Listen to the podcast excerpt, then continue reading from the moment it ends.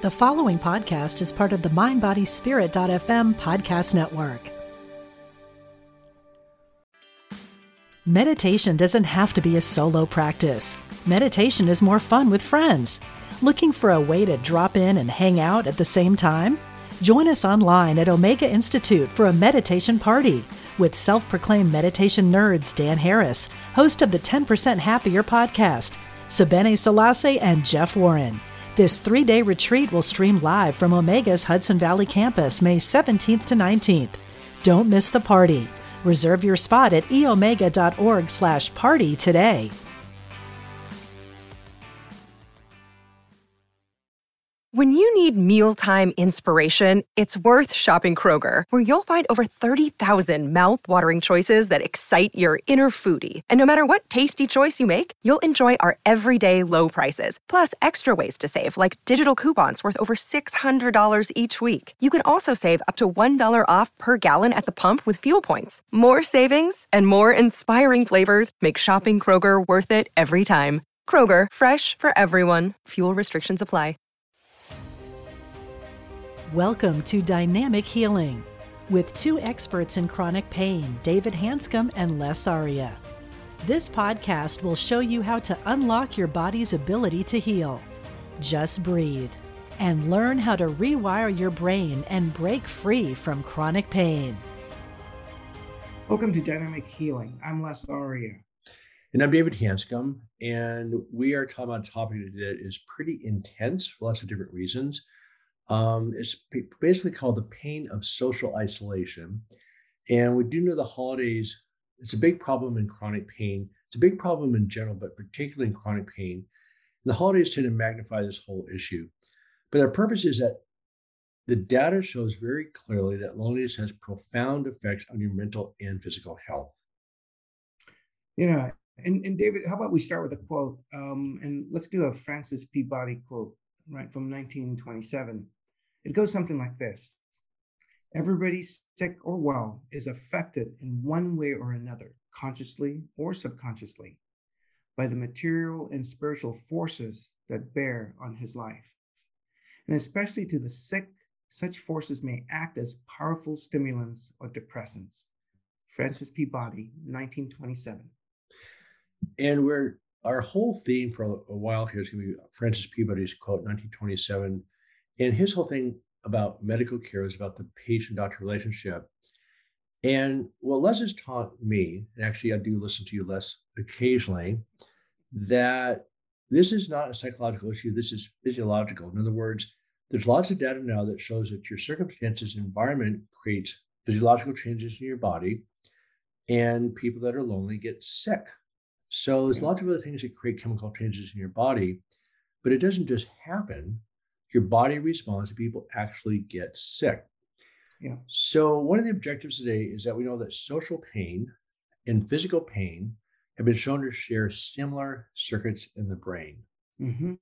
Yeah, and, and because they play off each other, right, David? Um, people, um, another objective that we want to really emphasize here is people in pain are most sensitive to social rejection, and then social rejection makes the pain worse. Right, and we'll talk about this a little bit on the show later, but I went through this badly in my chronic pain experience. The holidays were a nightmare. So social isolation, social isolation occurs in about 50% of Americans. 50%. We'll talk about this in more detail. Mm-hmm. But the holidays just make this much worse. Yeah. And so we can say, and maybe another objective here um, is to anticipate this problem because it's it's here already, and so this is December, and which is not easy um, to solve, right? So we need to kind of figure out as one one of the objectives in this um, recording here is first to kind of get more proactive and reaching out to others and being with people to just do this shift within us so the pain, both emotional and physical, is dampened. And we have a, a great talk with you today. So let's just get going on this, David. Well, let's talk about the problem a little bit. And the basis of our talk today is a Cigna study. Cigna is an insurance company. They looked at 20,000 people, surveyed 20,000 people, and they looked at the effect of loneliness on people's health. And what they found out is that they used a loneliness index, and they found out that if you consider yourself lonely, Mm-hmm. The same effect on your health as, as about smoking about 15 cigarettes a day. So the diseases, the same thing, heart disease, cancers, suicide, depression, anxiety, all those occur from being socially isolated. And then what they found out, which I thought was profound, I read the paper again this morning, is that the highest loneliness is guess which age group is the most lonely? You think somebody in their 50s, 60s, right? Yeah, we would think so. Yeah. So the loneliest group were the um, people between 18 to 35. Wow, 18 to 35. The youngins? Yeah, the whippersnappers, the ones with all the right. energy. Right. Come right. on, David. So, and you would think with all the social media and all the stuff that they do and all the things they get to do, I mean, this this generation does 10 times more things and more opportunities than I ever had when I, when I was that age. They travel Europe, they fly around the world, right. they have all sorts of different types of cars. I mean, they have lots of things to do, mm-hmm. but they're socially isolated and it's consistent. Doesn't matter which part of the country you're in, which city you're in, that generation is considered, they're lonely. They're not talking to people. And they ask questions like, you know, who understands you, who listens to you, who do you feel close to? And a lot of people have no connections at all, which is really, really sad. So yeah. why do you think this generation is so affected? Well, I think it's great. It's it's so in, intriguing. Uh, I'm reflecting on my kids who are now, um, you know, 18 and 20. Um, you know, when they were growing up, one of the things that this group and who are now in their, you know, like I said, between the 18s and 30s here is this group really had a lot of social media. And what I do want to know is when we were kids, at least, David, we were out playing stickball or just out roaming in, you know, the neighborhood. Or if you were me, I was raiding um, other family members' um, um, friends' pantry cupboards and eating everyone out. And so we loved visiting friends because we always did things like that. And we played and we communicated. With the, we we uh, maybe talked on the phone for a little bit, but for the most part, we hung out at each each other's house.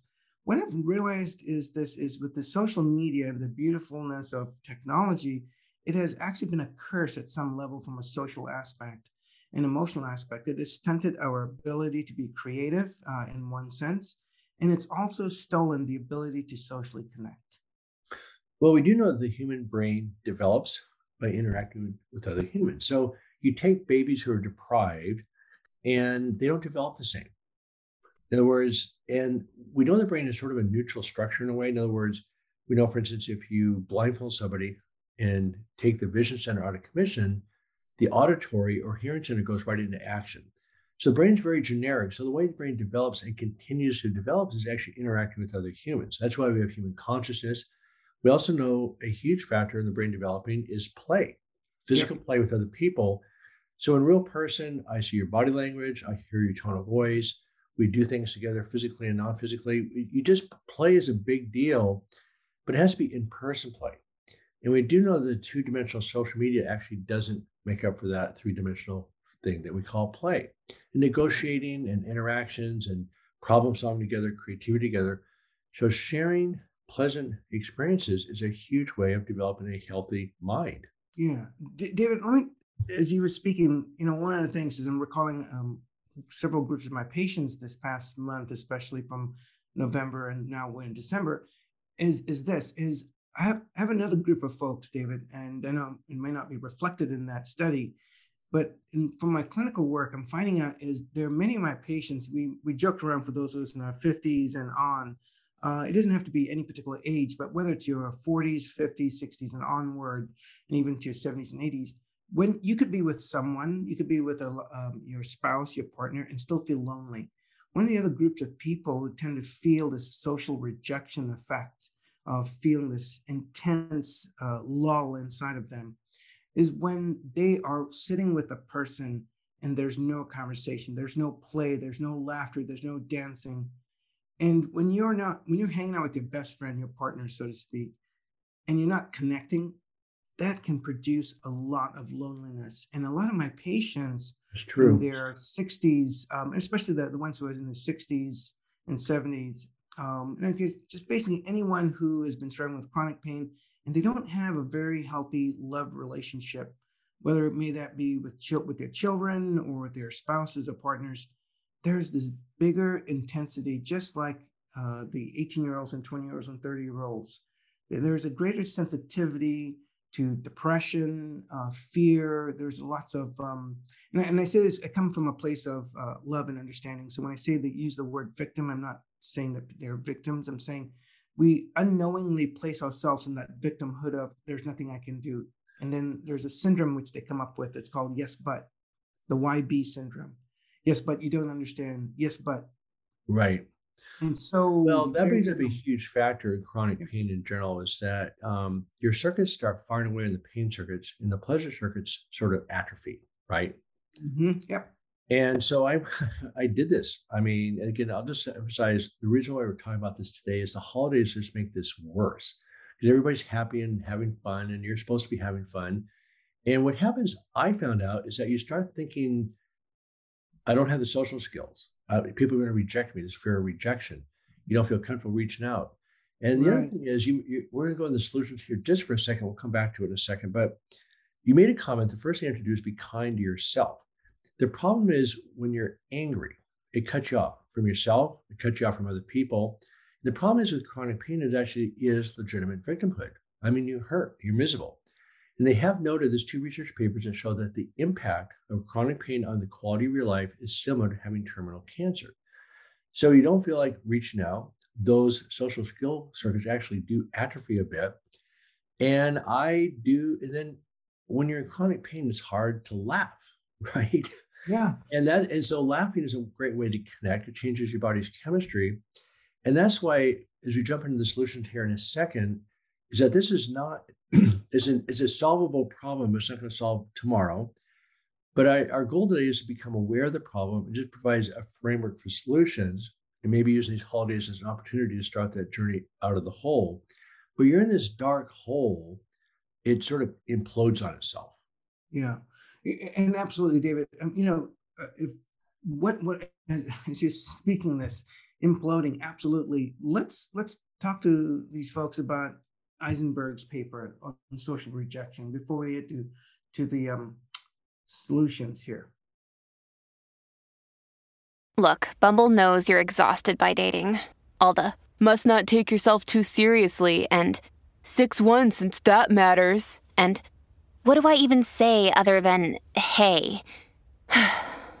well, that's why they're introducing an all new Bumble with exciting features to make compatibility easier, starting the chat better and dating safer.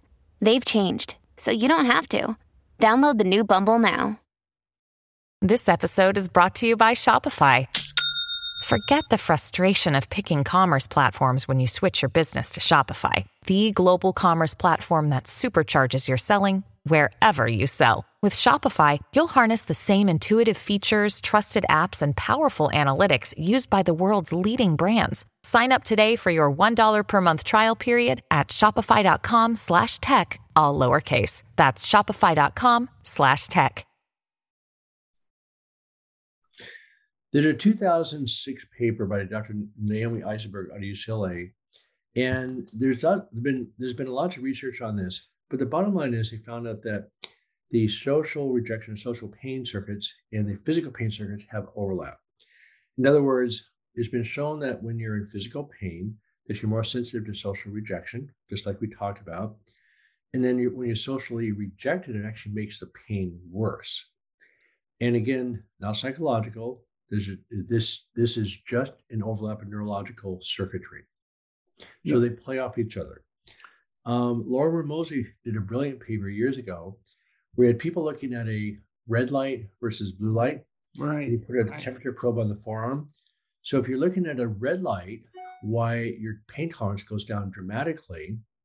And we're looking at a blue light, why your pain tolerance goes up. In other words, all sensory input counts. Yeah. So, right, because red says danger, then the thermal probe says danger, then blue says comfort, then again takes more physical pain to hurt. So, all these circuits interact with each other. And we see something like "You hurt my feelings," which Dr. Aaron does to me all the time.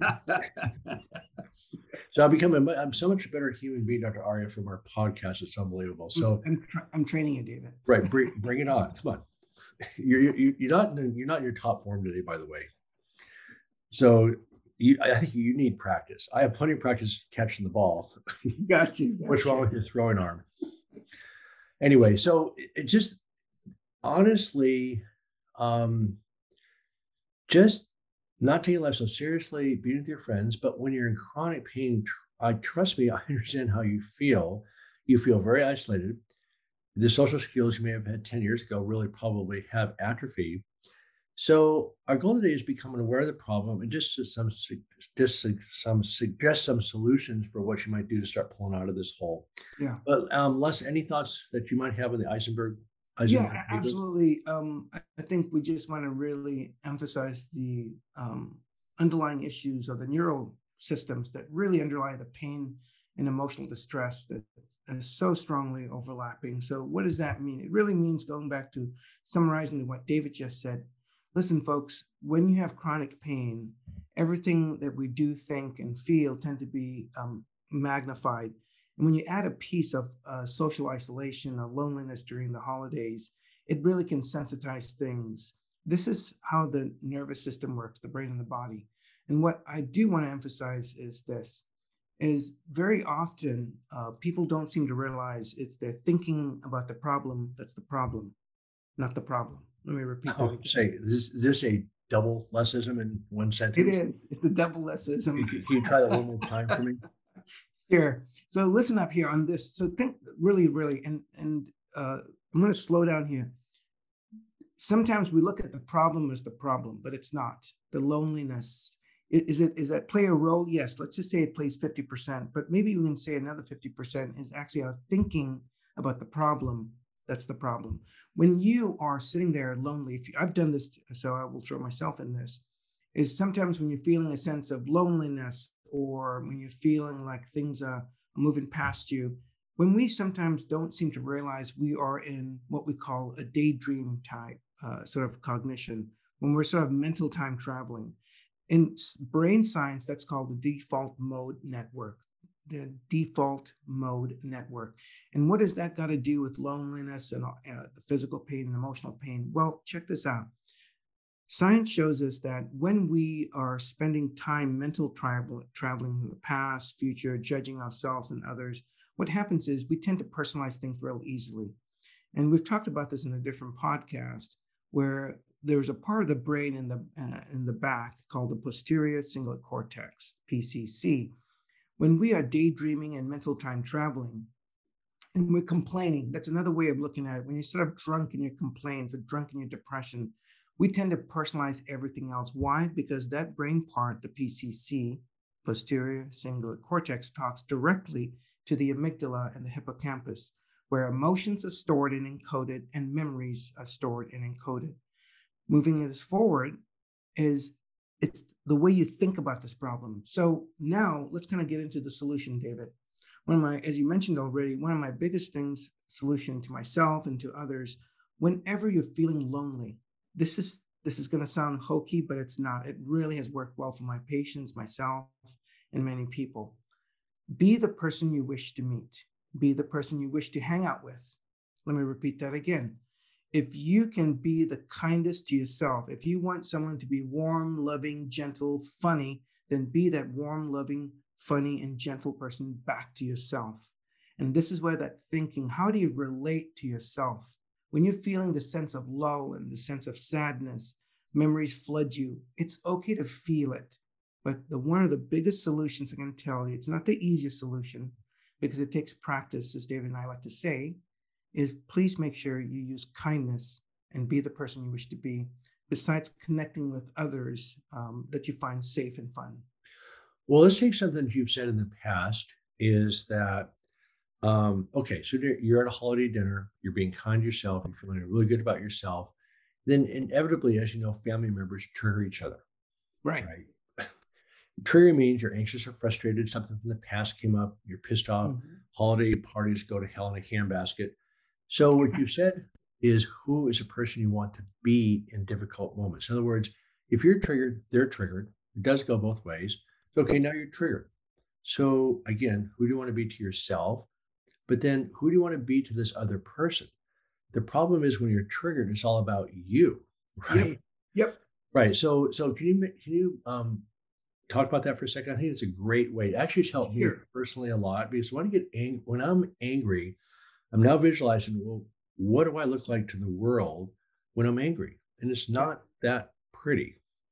So who do I want to be when I'm triggered? Who do how do I want to show up in difficult moments? Yeah, absolutely. And as Dave and I will talk about that, make sure we wake up in the morning, you set your coordinates. So what does that mean? It's exactly what David is saying.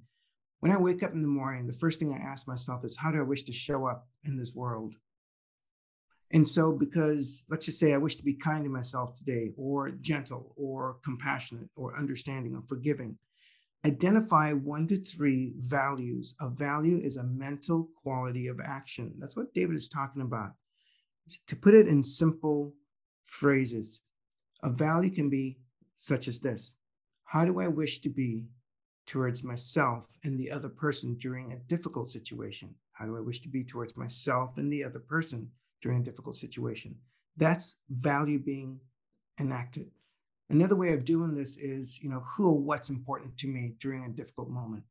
You know, David David talks about, you know, when you're angry and you don't look real pretty. There's a there's a time and place for anger and sadness and anxiety. But what we're trying to talk to you about is basically is you have this control over your behavior. You may not have control over your thoughts and emotions and sensations, but you have a choice in how you relate to those difficult moments. Right. Again, remember, you have no choice about the trigger. Right. The trigger is a powerful explosion that takes off. Anger or anxiety are triggers. They're the unconscious brain and they're powerful. You can't control these things, but you can choose how to react to it. And so you've heard me say it over and over again no action and reaction. So if you're triggered, maybe leave the room, take a deep breath, go to a corner, and just sort of um, let it calm down. But I also want to talk about one quick thing, which is relationship to this, is that okay, so you're in chronic pain, you've been isolated. I developed some very interesting thought patterns about really nobody wants who wants to hang out with me, et cetera. So I think it's important actually to acknowledge this fear of rejection. And when you're rejected, you can get angry or start feeling bad about yourself or go in the victim role. And guess what? You are. you just got rejected. Okay. But remember, the other person may be suffering also. You don't know what's going on in that person's head. So I think actually understanding anger is a problem. And then when you are rejected, you will get triggered. And understand that do it. I like what you just said about what you say in the morning? Set your compass. Yeah, so set your your your your GPS, your values. So when you wake up in the morning, set your values like a GPS. Where do I wish to go today? How do I wish to show up? So I would suggest, you know, visualize being rejected. Okay, okay, I'm now rejected. That's a difficult moment. How am I going to react? So acknowledge a fear of rejection and then reach out anyway. You know, old friends, family, you can volunteer just to be with people. Um, go to places where people are, holiday events, etc., and just get out with people no matter what. Even if you're not close to them, just being with people helps. And again, there's 53% of Americans are socially isolated. So there's a high chance that the people you're reaching out to are also socially isolated. Yeah. So make a phone call just even a phone call is better than social media.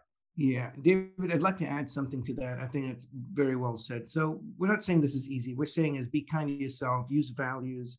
We're also saying is acknowledge the difficulty, um, that uncomfortableness, and then challenge yourself with that uncomfortableness. As David talks about, you know, when you feel like eh, no one's going to invite me or it's going to be uncomfortable, um, challenge yourself to that because the other alternative is to continue to suffer so what what I wanted to add to this is one of the things that's worked very well with my um, clinical practice is when I have many of the 40, 50, 60 year olds plus, and even the 70 and 80 year olds um, who have you know this pain and this isolation during these holidays.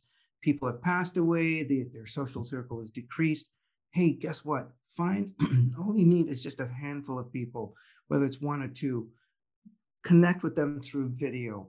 Now, when you can see people smile and laugh, I think that's great. But you know, you could even just do video, whether it's Zoom or any other form of video conferencing, is find a way to connect with people and look at people in the eyes. You know, you can even play, um, you know, like I said, play games on videos. You can, you know, watch movies together, and it's really neat to be able to have a movie on while you both watch it at the same time. Yeah, that's never, right. If you've never done that, it's kind of fun. Right.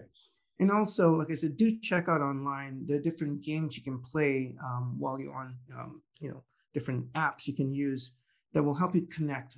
What we're trying to really emphasize as we sort of close this out is we want you this holiday season to challenge yourself a little bit differently. If you want to feel differently, then do differently. I'm sorry, say that again. I mean, I am going to get a David ism in, in here someday. so if you want to feel differently, then do differently. Do differently. So I get to practice social rejection this week. I drove all the way to Sacramento this week to see Dr. Aaron. I was there. He said, no, he said, I'm too tired. I don't want to see you. And so I get to deal with I'm practicing healthy boundaries. so, so th- thank you for uh, helping me practice my rejection skills, Dr. Aaron. I really, really appreciate that. Actually, we were both tired, so it was a mutual rejection there. anyway, so I want to summarize that basically, um, social connection is actually a significant part of the healing journey. And so, it's a catch 22 is that you learn to heal, you can reach out. As you reach out, it actually helps your healing. So, I didn't understand this for years. But a Dr. Dantzer out of Texas wrote a very profound research paper. It was a review. And remember, I want to review dynamic healing for a second. Is when your stresses overwhelm your coping skills, you go into fight or flight. And the essence of disease is being in a sustained fight or flight, which tears down your body. The essence mm-hmm. of healing is go to safety where you can regenerate and heal. Yep. So what he found out is that um, social connection is actually anti-inflammatory. We know from Dr. Carter that oxytocin is generated, which is also powerfully anti-inflammatory. So that social connection is actually a powerfully anti-inflammatory force. And by negating that, allows your body to heal. So in summary, the social connection is a huge part. It, you know, mental pain and physical pain share the same circuits. And so understand that and understand that connecting with other people is actually reverses those circuits, but also is anti-inflammatory and allows you to heal. So Dr. R gave us some nice tools today about, you know, be nice to yourself. How do you show up in difficult moments? Understand the role of anger blocks your connection to yourself and everybody else around you. We're not saying this is a simply solvable problem. In fact, I think it's one of the more challenging problems to solve, but it's solvable. Mm-hmm. Don't try to solve it all at once. Just take little steps to start connecting, connecting, connecting. And I think you'll have a better holiday. So, Dr. Aaron, thank you for your wisdom. Thanks, David. And folks, and, thank you and be kind to yourself. We want to tell people that. and when when do I get rejected by you next? oh boy. so we're supposed to meet in a couple weeks. Are you going to show up at this restaurant or not? Yes, sir. okay. All right. We'll see you all soon and have a happy holidays. Bye. Take care, folks. Bye bye. Hello, I'm Dr. Stephen Farber, and I am an author, teacher, psychotherapist, and shamanic practitioner. On my podcast, Healing for Your Soul, I welcome some amazing guests and introduce you to some healing techniques like earth magic, working with nature and animals, and really getting to the heart of what is keeping you stuck. I want to help you deepen your spirituality and let go of blocks that are holding you back. Let me help you in this journey called life part of the mindbodyspirit.fm podcast network. Subscribe and follow wherever you get your podcasts so you don't miss an episode.